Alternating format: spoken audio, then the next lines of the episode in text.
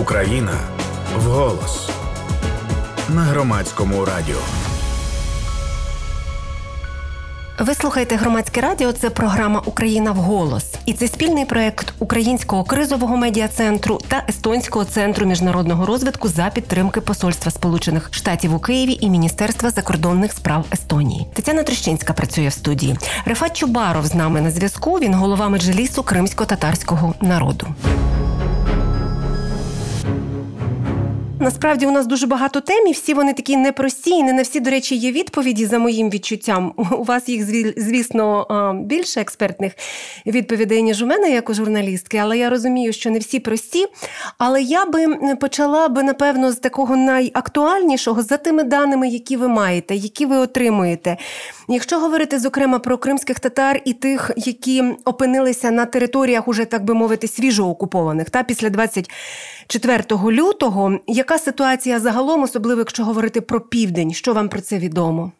Нам відомо те, що ті репресії, які е, зараз відбуваються на новоокупованих територіях України, в значній частині, частині е, відбувається в такий спосіб, що треба е, дізнаватися про ці випадки, бо є багато випадків, коли проводять обшуки у людей, потім насильно забирають їх, е, утримують в спеціально підготовлених місцях позбавлення волі, а люди не знають, куди звертатися, а багато ще родичів, яких залякують, і люди довго не звертаються, не роблять публічними такі випадки. Отже, на новоокупованих територіях в Херсонській і Запорізькій областях багато випадків насилля по відношенню до громадян України, про які доводиться дізнаватися, е- залучаючи ну, багато різних методів, і ми не володіємо статистикою об'єктивною. Але те, що ми знаємо, це говорить про те, що проти громадян України йде цілеспрямоване таке гоніння, переслідування, особливо до тих людей, які, е, які були е, або учасниками антитерористичної операції в дві тисячі чотирнадцятому, шістнадцятому, сімнадцятому роках, або до тих людей, які були, е, проявляли громадську активність, зокрема в Генічському районі, вони пройшлися по всіх домах з обшуками, за заздалегідь підготовленими списками. Тобто ви назвали от зараз е, ті групи, ми можемо говорити групи ризику, е, групи загроз, та, які, от, які становлять м, їхня попередня діяльність, українська позиція. А можете назвати ще от категорії, категорії громадян, хто у цих групах? Ну, е, родини, де члени сім'ї є військовослужбовцями е, Збройних сил України. Ми знаємо конкретні родини, до яких приходили а, е, і запитували, де їх син. Е, це активісти, які приймали участь в громадянській блокаді Криму. Е, це бійці Кримськотатарського батальйону імені Номана Челебіджихана. Це хоча і громадське об'єднання, але вони приймали участь безпосередньо в здійсненні е- блокади Криму, і тому вони е- всі е- є потенційними з точки зору російських окупантів злочинцями. Вже десь близько вісім людей, яких затримали на території Херсонської області, саме за цим звинуваченням, належність до Кримсько-татарського батальйону імені Номана Челебіджихана, і їх вивезли вже до Сімферополя, і вони знаходяться у Сімферопольському СІЗО.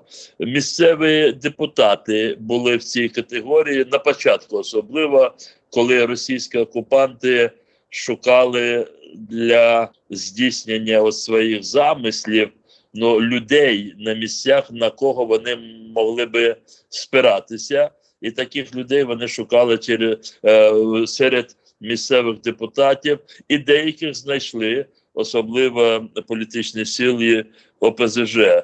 І є відомі депутати не тільки на рівні, скажімо, міста Херсона, але і в селах, селищах Херсонської області, які прислуговують зараз російським окупантам. Якщо говорити загалом, напевно, про ситуацію з органами місцевої влади, місцевого самоврядування, напевно, все ж таки ситуація, ну ви скажете, та вона відрізняється від чотирнадцятого року, може, от саме швидкістю окупації, якщо ми говоримо про південь України, правда? Тому що буквально доба-півтори і фактично, починаючи з Генічська, там і до Херсона, і частина Запорізької області, вони опинилися... Ну, спочатку лінія фронту підсунулася, потім уже окупація.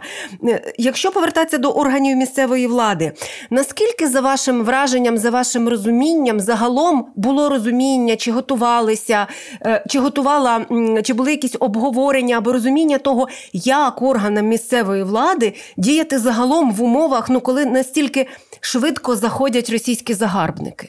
Ну, дивіться, я, можливо, скажу трошки, ну, загальнено. За вісім років окупації Криму, як на мене, е, ну, е, було слід е, детально підготуватися до найтаких е, загрозливих моментів, які е, до таких ситуацій, які могли би розвиватися, відбуватися на території Херсонської і, і, і, і Запорізької областей. Тобто, досвід Криму мав е, е, підштовхнути владу до того, щоб були розглянуті е, всі можливі розвідки е, подій, в тому числі і е, вторгнення російських військ. Як на мене, ну а події про це свідчать, от е, такі варіанти, як на мене, якщо і розглядалися, то вони детально не обговорювалися. І це е, особливо видно по... Е, ну, це дуже добре, що подавляючи більшість місцевих людей, і в тому числі представників влади, вони виявилися, ну, такими, що не, ну, е, відданими залишаються українській державі, але вони виявилися безпомічними щодо власних дій, як посадових осіб. Мені здається, тут, е, тут була е, абсолютна неготовність до саме такого розвитку подій. Думаю, що е, цивільна е, влада чи цивільний сектор сподівався на військовий, що вони, ну, у разі необхідності е, утримують оборону е, і таке інше. А і цивільний сектор влади не був до цього готовий. Теж запитання, на яке, напевно, немає дуже простої відповіді. Ми, ми розуміємо, що військові події і взагалі бойові дії так швидко, напевно, легко не завершаться. І якщо говорити про цивільне гуманітарне життя, от теж на окупованому півдні, і Херсон, і менші міста, і частина Запорізької області, підійдемо до першого вересня і шкіл. Та ми розуміємо, що відбувається, і та, той самий сценарій, який був у Криму і на окупованих частинах Донбасу, може ще й в гіршому варіанті. От, наприклад, що робити вчителям і школам? Взагалі, тут, я не знаю, може, ваші роздуми на цю тему, тому що я, ну, я не уявляю, виїхати тут насправді не так легко. Ми бачимо, що евакуації як такої, наскільки я розумію, ну, не було. Я не знаю, чи можлива вона там, то, там куди приходить Росія. Дивіться, тут трошки ситуація дійсно, вона відмінна від Криму, окупованого Росією ще в дві тисячі чотирнадцятому році. Тоді там події відбувалися, е, ну, за умови абсолютного безсилля української влади. Е, і армія була не готова, і країна ледве-ледве виходила з того кривавого протистояння на е, майданах е, великих міст. І тоді росіяни цим е, скористувалися, вони одразу заблокували Крим і повели всю ситуацію до, ну, е, анексії. І вони спробують вже вісім років анексувати е, окупований ними Крим. І Криму е, практично е, всі місцеві органи влади, е, так вийшло, що вони ну, одразу почали виконувати повністю складом своїм е, вказівки окупаційної влади. Отже, поміняли прапори і сутні своєї діяльності, можна сказати, що е, збереглася така скерованість, але вона вже стала антиукраїнською, окупаційною, і, і, і, і, і всі і, і життя навколо воно регулювалося окупаційною владою. Що стосується Херсонської і Запорізької областей, тут мова йде про те, що е, росіяни намагаються залучити людей, але вони самі ще не точно е, визначилися, а який з їх точки зору буде статус цих територій. І це дає їм певні такі ускладнення. Бачите, вже скільки було різних версій, що е, один з варіантів, що приєднають до Криму і зроблять окремий якийсь там Таврійський федеральний округ, що, е, скажімо, як області війдуть у склад Росії. Я до чого це все говорю? Це до того, що в такій ситуації ми, як е, центральна влада в Києві, маємо давати чіткі вказівки, як будуть відбуватися е, процеси в різних секторах, напрямках через місяць, через два, через три, якщо зберігатиметься російська окупація. Чи будуть працювати вчителі, якщо будуть працювати в якому режимі, онлайн, е, українські програми і все таке інше. На жаль, е, тут е, поки що все, скажімо так, е, ну, дається на розгляд самих людей. І, і загальні заклики, мовляв, що можете звідти виїжджати, не е, прислуговуєте окупантам, це дуже добре. Люди і так не прислуговують окупантам, але не всі можуть виїхати. Є такі спеціальності, де вони зобов'язані допомагати людям. А що робити лікарям е, в цих лікарнях? Вони мають лікувати хворих, а вони там є. Що робити багатьом людям? Я сам знаю десятки таких людей, бо я з ними спілкуюся, які не зможуть звідти виїхати з різних причин.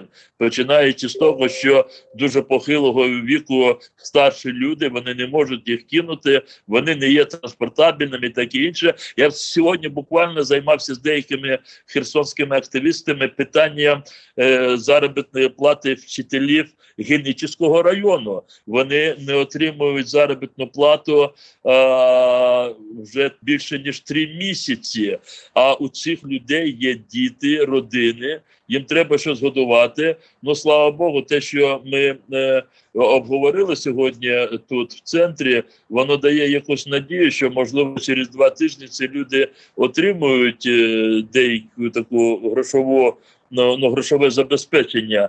Але про це ж мають, з ними треба спілкуватися. Отже, е, центр має дуже чітко говорити людям, як себе поводити для того, щоб, перше, зберегти життя, і друге, щоб своєю поведінкою не сприяти е, укріпленню окупантів. І мені здається, от така розмова, вона має е, відбуватися щоденно з мешканцями окупованих територій. Рефат Чубаров з нами на зв'язку, глава Меджлісу кримськотатарського народу. Пане Рефате, пригадуєте, звісно, що в березні, в бе, наприкінці березня, там початку квітня, коли успішно звільняли Київщину і північ України, українські збройні сили, дуже було багато розмов про те, що Росія піде із Криму сама, і це навіть там від рівня президента і до рівня експертів говорили. Мені здається, що зараз картинка інша. Та ми бачимо дещо такі затягування бойових дій з іншого боку. Ми бачимо зміну стратегічних пріоритетів Росії на якийсь певний етап, не зовсім, звісно, але на, на хоча б на певний етап. І ми бачимо, що м, е, військовий шлях звільнення військові, ну, називають, зокрема, вчорашнє інтерв'ю генерала Марченка там в Радіо Свобода, де він говорив, що дайте зброю і ціллю може стати Керченський міст і так далі. Але ми розуміємо, що це не швидко. Отже, тут ваше бачення е, сценаріїв стосовно деокупації і Півдня, і Криму. Чи треба розділяти ці два питання? Ну, давайте так трошки схематично. Ні. Угу. От, е, ні, тобто не треба розділяти питання пів... Південь України – це включно з Кримом. Тепер, коли ми говоримо про звільнення територій півдня України, маємо розуміти, це Херсонська область майже повністю, ну там є населені пункти, де які під контролем е, Збройних сил України. Е, це з, частина Запорізької області, яка окупована Російською Федерацією. І це повністю Кримський півострів, що окупований Російською Федерацією з дві тисячі чотирнадцятого року. І операція по звільненню е, от, Херсонської і Запорізької областей, вона безпосередньо пов'язана буде з звільненням Криму, бо це єдиний, вибачте мене, я людина не військова, але використовую цей термін, це єдиний такий оперативний простір. А це е, питання безпеки е, української держави е, на е, майбутнє, оскільки, е, не дай Боже, залишення е, чор... акваторії Чорного, Азовського морів під контролем Росії, а продовження окупації Криму, це є збереження плацдарму, звідки ми знову і знову будемо отримувати ракетні обстріли, звідки будуть вилітати літаки. Отже, це буде єдина задача звільнення. Це перше. Друге, я сьогодні звернув увагу на такий, знаєте, російське, російське слово «скульош», такий плач Мединського, який очолював чи очолює так звану переговорну групу з боку Росії, і він сьогодні по всіх засобах масової інформації Росії каже, ну як же так, у квітні ми домовилися з Україною на сімдесят п'ять відсотків, ми вже узгодили то е, текст перемир'я з е, Україною, а Україна тепер відмовилася, але він же не розкриває про те, що двадцять п'ять відсотків, які не були узгоджені, це були ультиматуми з боку Росії.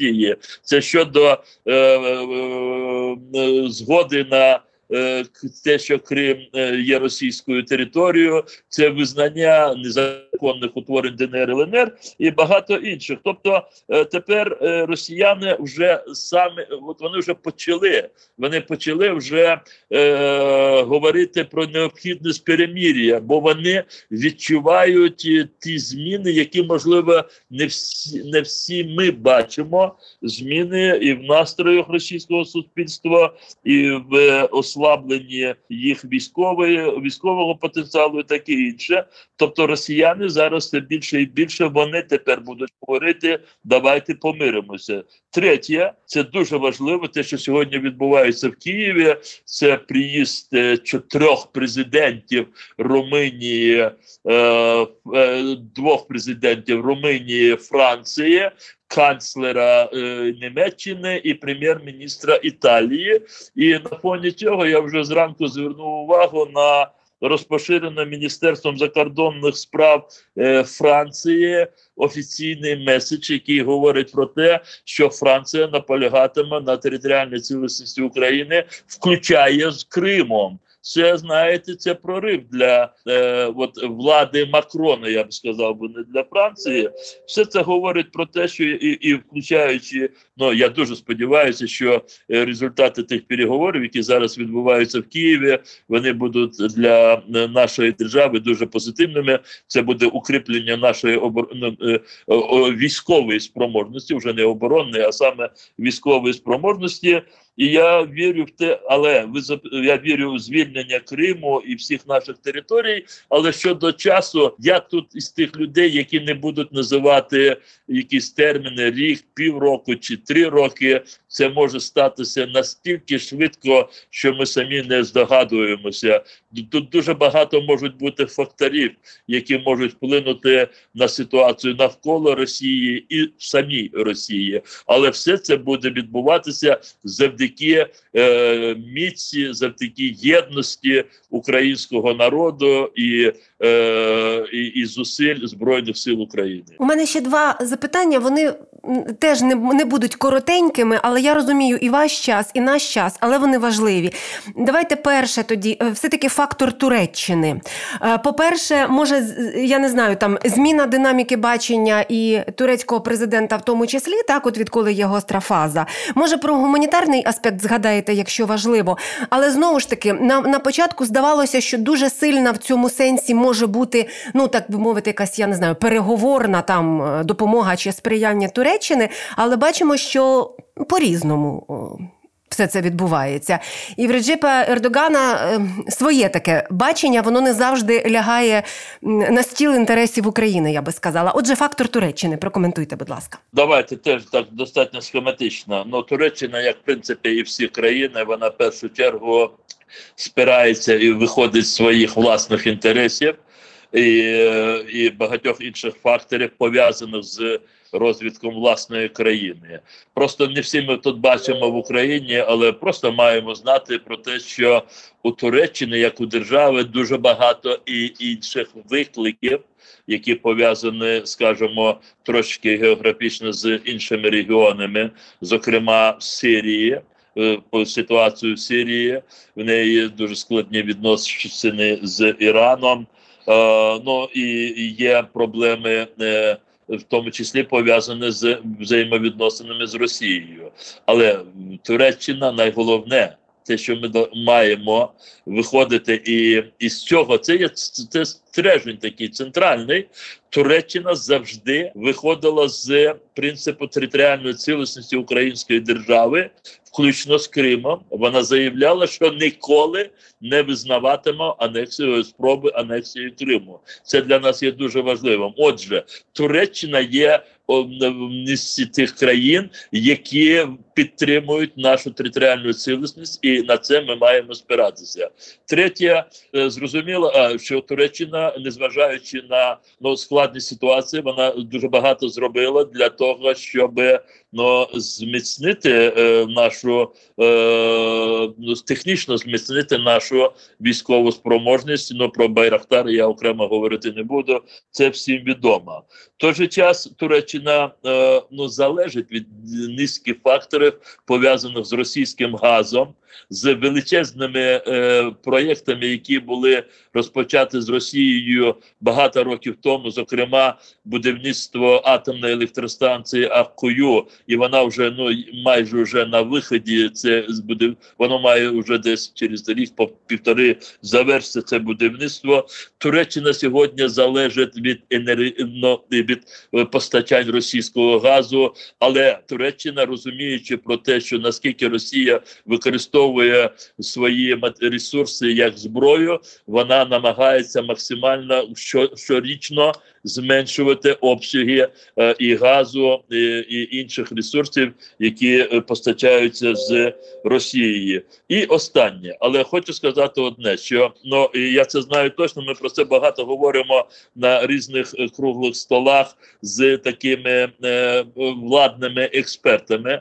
Туреччина дуже зацікавлена в тому, щоб низка країн, у цьому просторі е, Чорноморсько-Середземноморському, низка країн, включаючи Україну, щоб вони були дуже потужними з точки зору економічного і військового свого стану, бо Туреччина не хоче далі залишатися, ну скажімо, ну не один на один, але залишатися багато в чому е, з Росією, бо вона виходить з того, що Росія е, протягом е, тривалої історії, вона все одно потім е, ну, розворачувалися таким чином, щоб шкодити інтересам е, Туреччини. Тобто Туреччина хоче балансу. І в цьому е, її е, намагання здійснити баланс є дуже достойне місце Україні, і тому вона підтримує територіальну цілісність української держави, і ми маємо з цього все виходити. Все інше буде змінюватися. Головне, щоб оця е, е, дружня взаємодія і повага один до одного щодо територій, щоб це залишалося між Україною і Туреччиною. Ну і насамкінець, е, все ж таки, можливо, ваша версія або ваше бачення, чому Південь був настільки швидко окупований? Чи це питання все-таки не зараз і не на часі? Так, це питання, яке дуже, ну, дуже багато людей, які не тільки вони запитують про це, але, але, але їх це непокоїть, бо так не мало статися.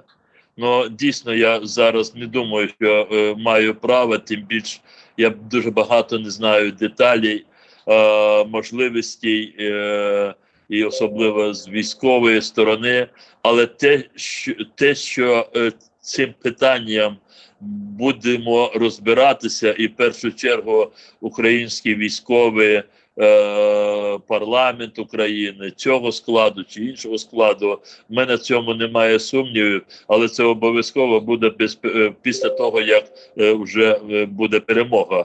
Мені здається, сьогодні найголовне всім е, зосередитися на вигнанні ворога, а чому сталося те чи інше, розберемося після перемоги.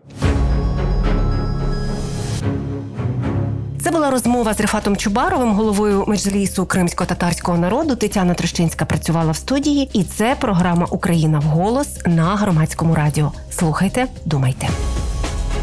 Україна в голос.